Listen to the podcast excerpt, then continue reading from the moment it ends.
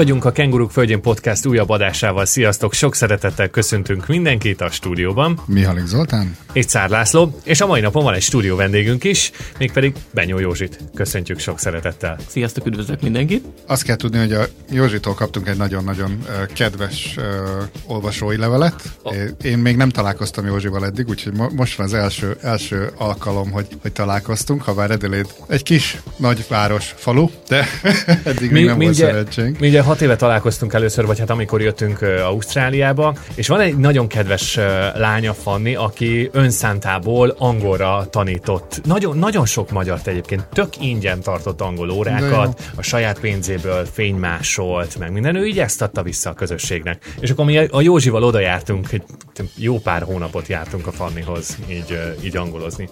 Szabad felolvasnom az üzenetet? Persze, természetesen.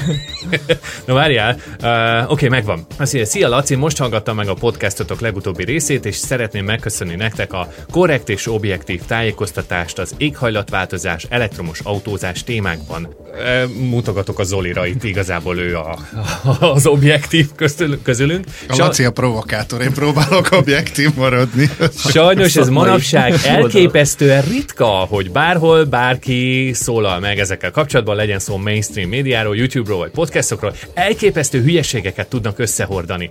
Akkor te is benne vagy a Trump 2023-as Facebook csoportban. hasonló csoportokban benne vagyok, ebben kifejezetten nem, de próbálom kerülni. Nagy évben. Én képzeld el, hogy ezt direkt átküldtem a, a Zolinak, mondom, nézd meg. Ezt, szeretek sírni a röhögést, hogy milyen bődületes hülyeségeket össze tudnak kordani, úgyhogy de nagyon jó. Nem feltétlenül kell csoportnak tagja lenni hozzá, elég csak bármikor, akár egy telexes újságcikk alatt is elolvasni a kommenteket. Akármikor a szó esik elektromos autózásról, akár éghajlatváltozástól. Egyrészt megjelennek a konteósok, az a legborzasztóbb réteg, aztán az átlagember... Az micsoda, bocsánat, a konteósok? Ahol a konspirációs teóriák ja, hisznek, ja, ja, például ja, ja, az éghajlatváltozás kamu, igen, nem tudod, igen, igen, Trump és barátai, igen, akiknek igen. hasonlók.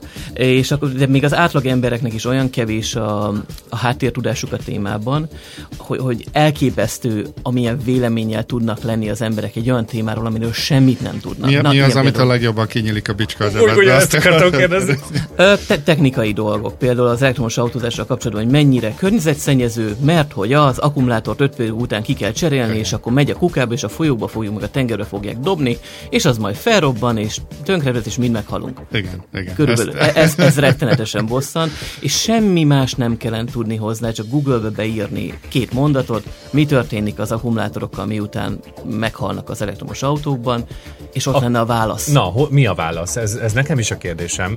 Én is ezt megkérdeztem az Zolitól, hogy tök jó, hogy telepakoljuk napelemekkel a, a háztetőt, de mi lesz a lejárt napelemmel? adelaide itt van egy cég, aki rosszul hasznosította újra a napelemeket, mert mindössze annyit csináltak, hogy, hogy levették róla az alumínium keretet, és a maradékot ott hagyták. Van egy másik cég itt Ausztráliában, azt hiszem, vagy Melbourne, vagy Sydney a központjuk. Ők most felvásárolták azt a két céget, aki, aki nem jól csinálta, és most jól csinálják. A napelemeket ők 98%-ban tudják újra hasznosítani, 99,9 lesz a végső céljuk. Nem arról van szó, hogy egyszerűen csak levágják róla a kábelt, meg levágják, a, leszedik róla az alumínium keretet, és a maradékot bezúzzák, és utat építenek belőle, uh-huh. hanem teljességében újra fogják tudni használni. Úgy ugye ez a probléma ezzel is, mint sok egyéb recyclinggal, hogy pénzbe kerül. Az egész egyszerű megoldás az lenne, hogy amikor importálsz egy napelemet, akkor rá kell rakni annyi adót, amiből a utána újra lehet hasznosítani. És ez a lényege a megújuló energiának, hogy lehet egy zárt láncú gazdaságot építeni, mert hogyha a szenet kibányászod elégeted, akkor kész véget csináltál széndiokszidot meg hőenergiát, de, de aztán nem tudsz vele mit csinálni, mert kiengedtük a környezetbe ugye ezeket a káros végtermékeket. A, a növény megeszi a széndiokszidot és oxigént készít belőle. Ezt tanultam környezetórán. Igen, de nem csak az keletkezik belőle. És mi lesz, a, tudjuk. mi lesz a nagy aksikkal a kocsikból? Ö, egyrészt nem öt évig húzzák, hanem sok esetben túlélik magának a kaszninak az élettartamát, tehát a mai modern akkumulátorokat, amik meg van hűtése, fűtése, ellentétben a régi Nissan Leaf-ekkel, amelyiknek egyik sem volt, tehát a degradáció sokkal hamarabb elindult, és sokkal nagyobb volt a mértéke. Egy hűtött-fűtött akkumulátornak a degradációja minimális, gyakorlatilag 20 évet is kibírnak, természetesen használat és éghajlatfüggő.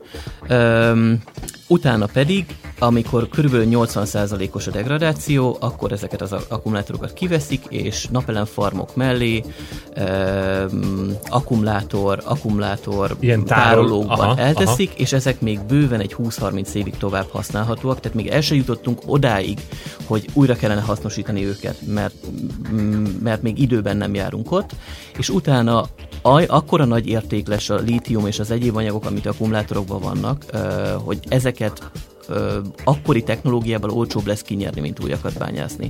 Ez egy érték lesz, tehát a le- legkevésbé sem fognak ezek az akkumulátorok valamilyen szeméttelepre, vagy esetleg a tengerekbe, folyókba kerülni. Igaz-e az, ami miatt ugye nagyon sokan fel vannak háborodva az akkumulátorgyárak telepítése ellen, hogy, hogy mérhetetlen sok vízre van szükség ahhoz, hogy ezek az akkumulátorgyárak működjenek? Én gyanítom, hogy igen, de nem tudom pontosan, hogy a technológiai lánca hogy működik ennek. Sok vizet használ, de semmivel nem többet gyárak, mint más hasonló gyárak, amik akár, akár, egy, akár egy, egy gyógyszergyárról beszélünk, akár más technikai eszközöket előállító gyárak. Természetesen ez egy viszonylag új technológia, folyamatosan csökken és próbálják az új, az új üzemekben csökkenteni a vízfogyasztást, és egyre inkább próbálnak visszaforgatni a vizet. Tehát ugyanazt a vizet kitisztítani és felhasználni de igen, ez, ez jogos, egyelőre sok vizet használ, az érdekes nekem egyébként az elektromos autókkal kapcsolatban, hogy most hirtelen mindenki ilyen vízszakértő lett, meg, meg gazdasági szakértő Hát lett. mert bedobták a köztudatba. Soha senkit nem hallottam, hogy megkérdezte volna, hogy mondjuk a Paksi atomerőmű mennyi vizet használ, vagy hogy mekkora a, a vízfelvétele, érted, a százhalombattai finomítónak. Uh-huh. Fogalma nincsen az embereknek róla, leszarják magasról, de most hirtelen valahogy a médiában, ahogy az, az elektromos autók előkerültek, most mindenki a kongói kisgyerekekért aggódik, meg én nem tudom, az akkumulátorgyárnak a Hát miért? Mert amikor, mert amikor Paksot építették, amit a 70-es években, meg amikor százhalomba, hol volt az internet? Hol voltak Igen. kommentelők? Tehát most jöttek elő, e, ők, az eddigi kommentelők a házak előtt beszélgettek kispadon ülve, és megbeszélték az utcába. De már ez a hír már a másik utcában nem jutott el, maximum hétvégén a templomba találkoztak. Hmm.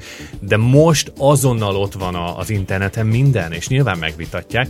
A kérdésem az az, szerintetek ebből mennyi való ember, és mennyi mondjuk robot és troll? Én nem hiszem, hogy ennyi hülye lenne.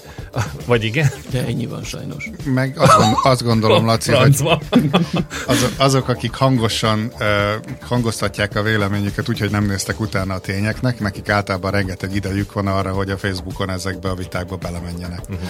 Tehát ezt megbeszéltük, hogy te is, meg én is teljes időben dolgozunk, családunk van. Olvasol egy ilyet, akkor megforgatod a szemedet, hogy te úristen, de nem mész bele egy ilyen vitába, mert van egy életed, van, van, van jobb dolgod van annál. Nem veszed. Mint hogy most idegenekkel órákon keresztül vitatkozzál, akiket úgyse lehet meggyőzni. Sajnos, És, sajnos én ebbe benne voltam tövig. Igen? Én, mint a hát hogy is mondjam, igaz, igazságharcosa, én belementem ilyen Aha. vitákba, nem egyszer, Főleg Covid alatt jobban volt időm erre. És Én szeretem COVID a te alatt... civilizációs küldetésedet, igen egyébként. Befejeztem egyébként, túl vagyok, túl sok energiát, túl sok energiát emésztett fel, és, és, és rengeteg stresszt okozott. Mit tanultál Nem, belőle? Hát az, hogy, az, hogy körkesek tovább. E, ez az, ez az egy, egy opció, úgy sem lehet őket meggyőzni. Megpróbáltam mindent, tudományos cikkeket hoztam, próbáltam minden egyes mondatukra reagálni, legyen szó bármilyen témáról, semmi nem működik, ugyanazt az egy-két betanított mondatot szajkózzák újra és újra és újra, más formában teljesen felesleges. Szerintem nem sikerült soha meggyőznöm senkit. Én gyanítom, hogy így van, és azt hiszem elmondtad az elején a, a kulcsmondatot, hogyha valaki tényleg érdekelne a dolog, akkor a Google meg a Wikipédia nincs olyan messze, hogyha ha nyitott lennél a tényekre, akkor utána tudnál nézni bizonyos dolgokat. De a Google-t is a háttérhatalom üzemelteti. A Wikipédiát meg főleg. Igen, akik ránk szórják a chemtrail a Covid vírust. Te Na, összefoglaltam az elmúlt év. Agy, agyon csaplak, kedves László, rögtön műsor után. Csak két témát említettél, a chemtrailt, meg a Covid-nek a terjesztését. Imádom, ezen imádom ezen ezeket olvasni. 40-50 konspirációs teória van, ami folyamatosan megy, közülük van olyan, ami több mint száz évet e, kering. A Great Resetről nem tudom, hogy hallottatok-e. Elképesztő. Ez egy száz éves konspirációs teória, és száz éve várják a konteósok, hogy bekövetkezzen. És csak nem akar akar jönni. elképesztő, elképesztő. Hát jó, egyszer csak. Googliz rá, de szerintem nem akarod tudni. Én, én szeretem az ilyeneket, Fú. mondom, én, én imádom ezeket olvasni. Na, szóval Józsi, megérkeztél egy óriási nagy füstfelhővel ide a ház elé az új Tesláddal. Mesélj egy picit róla, hogy te hogy kerültél kapcsolatba az elektromos autókkal, és aztán ö, mi volt ez a pont, amikor, amikor a kezedbe tarthattad a sluszkulcsot? Uh, nincs kulcs, erre majd később. um, Lacinak ugye hiányoznak a gombok, innen indult az egész történet. Én Night. Rider műszerfalat szeretnék. honnan is indult? Hát én világéletemben geek voltam, amióta az eszemet tudom, és uh, soha nem érdekeltek az autók egyáltalán. Geekeket általában ez, ez jellemzi is, tehát én am- amikor Ausztráliába költöztünk, akkor hallottam életemben a four-wheel drive-ról először, és akkor kérdezgettem, hogy miről beszéltek, mi az a four-wheel drive, mi a különbség az all-wheel drive, four-wheel drive között, ennyire nem voltam képben ezzel az egésszel. Ellentétben az elektromos autózással, amit 2012 óta ö, követek, az volt az év az, amikor a Model S, a Tesla Model S gyártásba került, és már akkor, akkor ez egy limitált darabszámú autónak készült, baromi drága volt. Magyarországon azt hiszem ilyen 40-45 millió forint környékéről ment, tehát a luxus kategóriába esett. Nem volt egy luxusautó, Uh, semmilyen szempontból nem összehasonlítható a, mai, összehasonlítható a mai napig sem a német au- autógyárak termékeivel, uh, viszont um, ha autó, autó szemszögből nézzük őket. Viszont, de ezek nem autók. Én ahogy jellemezni szoktam, ez egy számítógép négy keréken. És valójában erről van szó, a technológia mögötte mindig is az, ami érdekelt kezdetektől fogva, hogy hogyan csinálják, mitől más ez, mint egy belső égésű motoros autó, és, és, és maga, maga a szoftvernek, a hardvernek a, a, az összessége, hogy amikor lenyomja az ember a gázpedált, akkor hogyan mozdul meg ez a kocsi, ez a mai napig egy, egy, egy olyan téma, amitől, amitől libabőrös leszek, mert tudom, hogy mi történik abban a pillanatban. Egy átlagok felhasználó semmit nem lát belőle, én meg tudom, hogy mi történik akkor, és micsoda számítási kapacitás kell ahhoz, hogy az autó egyáltalán meginduljon.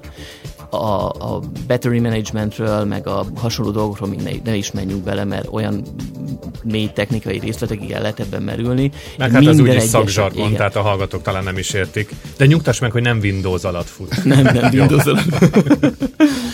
Szóval órákat tudnék róla beszélni, a technikai részletekről, hogy, hogy miért van hogy miért Tesla, miért van tíz, miért jár tíz évvel ezelőtt, tíz évvel más autógyártók előtt, technológiai szempontból elképesztő.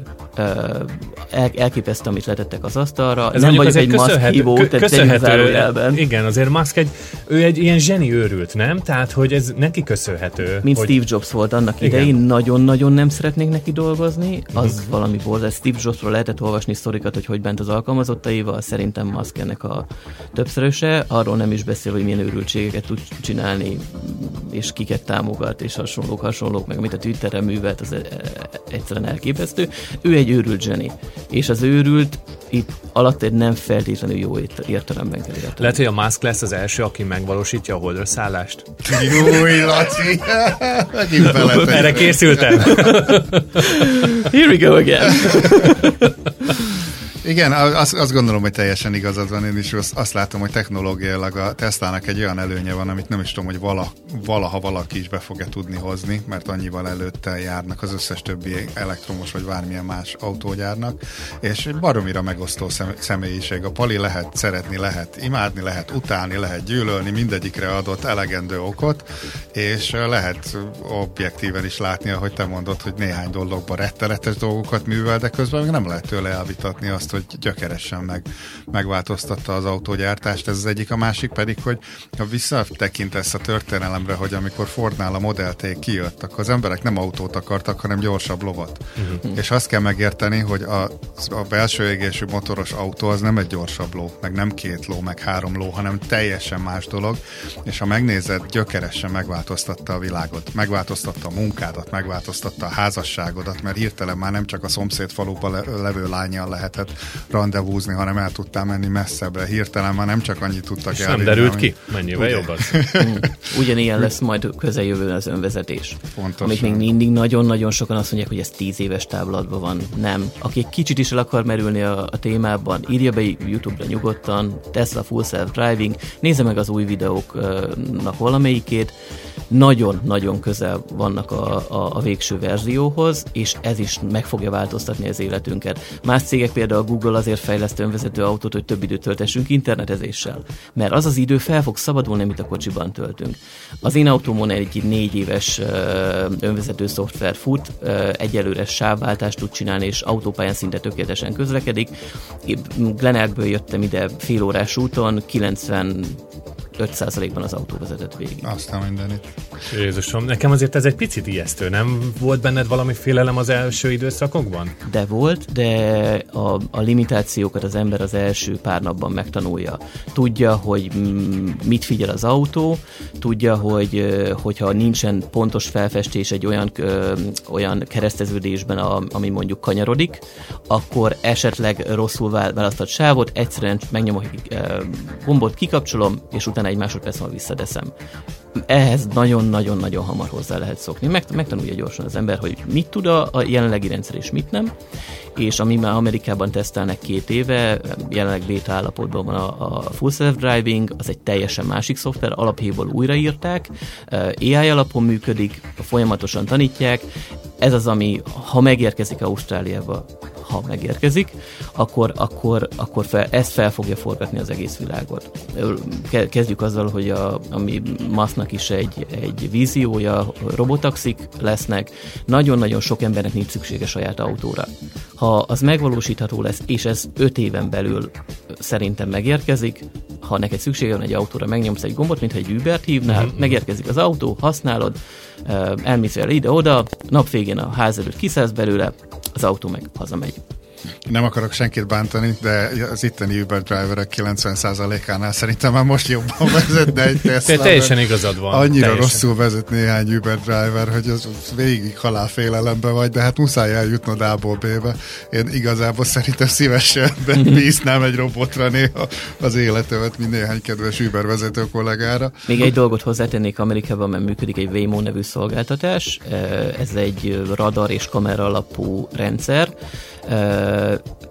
kereskedelmi forgalomban van, tehát lehet használni, ugyanúgy Uber, ez egy önvezető autó, viszont nagy különbség a tesla a rendszeréhez képest, hogy ez csak egy úgynevezett sandboxban működik, tehát csak a városnak az a részén használható, és csak oda tud A-ból B-be elmenni, ami előre egy hatalmas felbontású kamerákkal, radarokkal, 3D-s modell benne van a szoftverben, és fel van térképezve előre.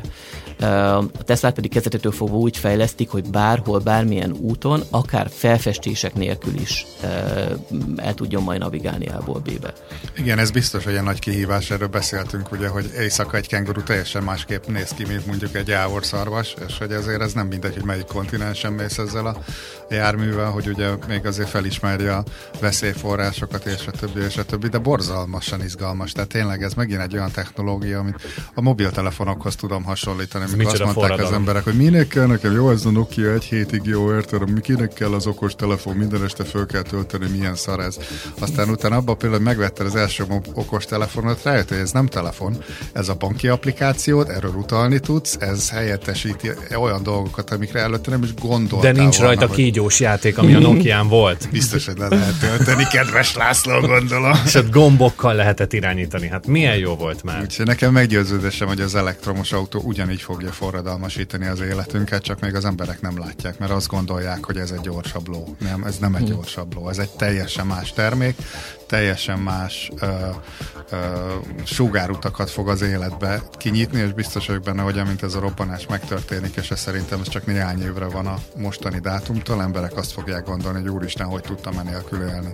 Mint ahogy most érted, pánikba verjük magunkat, hogyha otthon marad a telefonod, mert az nem a telefonod, az a bankkártyát, nekem legalábbis én nem hordok készpénzt, nem hordok fizikai minden, kártyát, minden. rajta van a jogosítványom, ha bajba vagy, azzal hívsz segítséget, azzal hívsz Ubert, azzal nézed meg az étlapot az étterembe, most itt már nagyon sok étteremben ott a QR kód, azzal rendeled ki a sörödet az asztalhoz, mert el se sétálsz már a bárig, Igen. ezt most lehet róla beszélni, hogy ez jó vagy nem jó, de így van.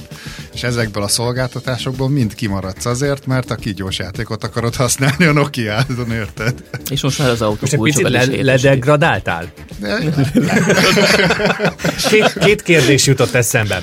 Az egyik az, hogy ezek az elektromos autók véleményed szerint a földutakon is fognak majd kommunikálni, vagy, vagy önvezető? Ugye nagyon sokan élnek farmokon, vagy például átmész a kenguru szigetre, ott az utak 10%-a köves, a többi az, az, az köv, földes út, vagy hát ilyen murvás út. Tudnak-e majd azon is kommunikálni, vagy menni, önvezet? Van egy srác, uh, youtuber, aki aki a, a Full Self-Driving beta megjelenésének az első napjától teszteli a szoftvert. Ő neki a háza valahol Amerikában a semmi kellős közepén van. Az első két kilométert mindig úgy teszi meg, hogy egy földúton megy ki a uh-huh. főútra. Hóban, ö, esőben, a szinte az első verziótól kezdve tökéletesen látja az autó, hogy hol az útszéle. Nem kell hozzá felfestés. Aha. A másik kérdés pedig az az lett volna, hogy véleményed szerint akkor nagyobb lesz a kiugrás, meg ez az önvezetés jobban elterjed, ha mondjuk nyilván több elektromos autó fog már futni, ha mondjuk átbillen majd ez a mérce, hogy majd kicsit több elektromos lesz, mint uh, uh, benzines autó. Abszolút, uh, és nincs is, nem is vagyunk ettől messze. Szakértők azt mondják, és gazdasági szakemberek, hogy 2026 az a mágikus év, amikor az elektromos autó, új elektromos autóknak az ára ö, utol fogja érni a, a benzinesekét, tehát egy színbe fognak kerülni. Zárójelben jegyzem meg, ez nem feltétlenül jelenti azt, hogy sokkal olcsóbbak lesznek az új elektromos autók, csak a benzinesek annyival drágábbak lesznek, és akkor 2026-ban valaki új autót akar venni, már elősen el fog rajta gondolkodni, hogy megéri-e benzines autót venni a pluszköltségek miatt. De mi van, jön a világ vége addig? Aha. Mit csinálunk? Szerintem említettem az egyik előző adásban, hogy itt Ausztráliában rettenetesen sok hatalmas ilyen tankméretű terepjáró jön-megy a, az utakon, mert ugye két liter tejér nekünk mindenképpen egy V8-as rettenetes méretű Ford Ranger-rel kell lemenni, aminek egyébként az abszolút az adózás az oka, mert hogyha van egy adószámod, akkor ezeket a haszongépjárműveket le tudtad írni az adódból, és hirtelen az 50 meg 60 ezer dolláros újonnan megvett Toyota négykerekű terepjáró csak fele annyiba került az, az adózás miatt, tehát hiába mondják azt, hogy hú, hát az elektromos autók mennyivel, mennyivel ö, drágábbak, hogyha ezeket a baromi nagy böszme autókat nem támogatták volna az adókkal, akkor ugyanabban az, uh-huh. ugyanarról beszélünk, egy 60 ezer dolláros autóról beszélünk, akár érted, egy olcsóbb Teslát nézzünk, vagy ezeket a terepjárókat.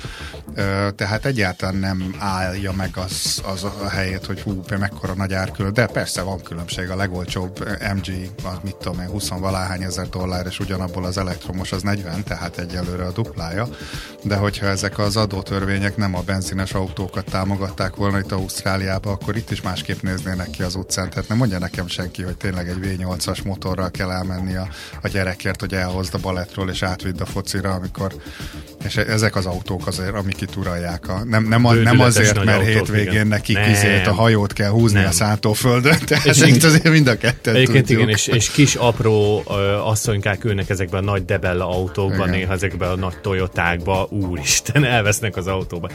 És akkor kicsit nézzük a számadatokat, én erre is kíváncsi vagyok, anélkül, hogy a zsebedbe turkálnék.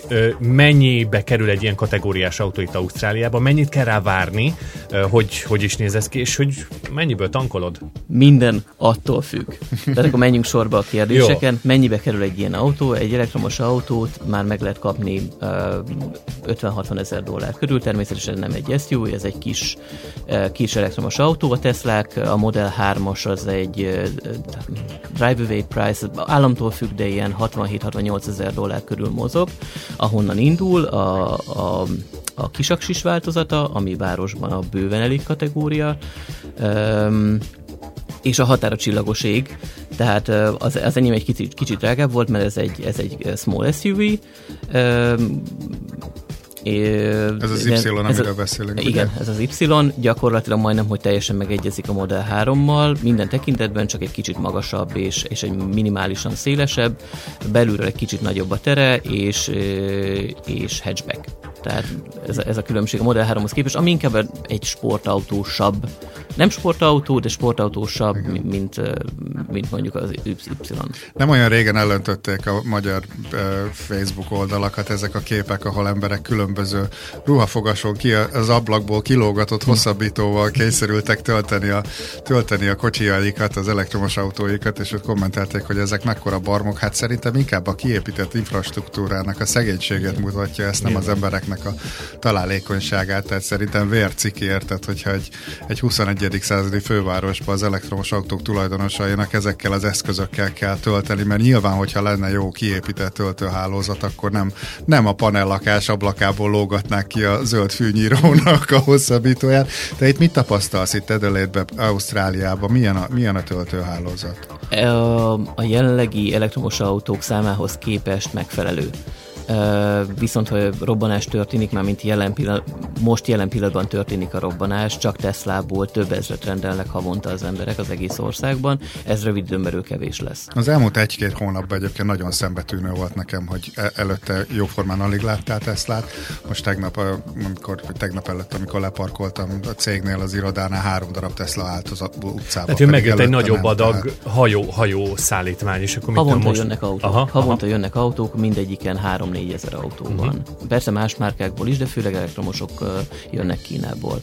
Teslákat Sánkhájban gyártják, a Sánkhái gyár a legközelebbi, on, onnan, onnan jönnek Ausztráliába. És amíg más autógyártóknál ilyen egy hónap, meg, vagy bocsánat, egy év, meg másfél, meg két éveket kellett várni, azért a, a Tesla itt még a Covid után is, meg a Covid közben is elég, elég jól tudta a szállításokat tartani. Pár hónap, tudom? jelenleg is három-négy hónap körül van.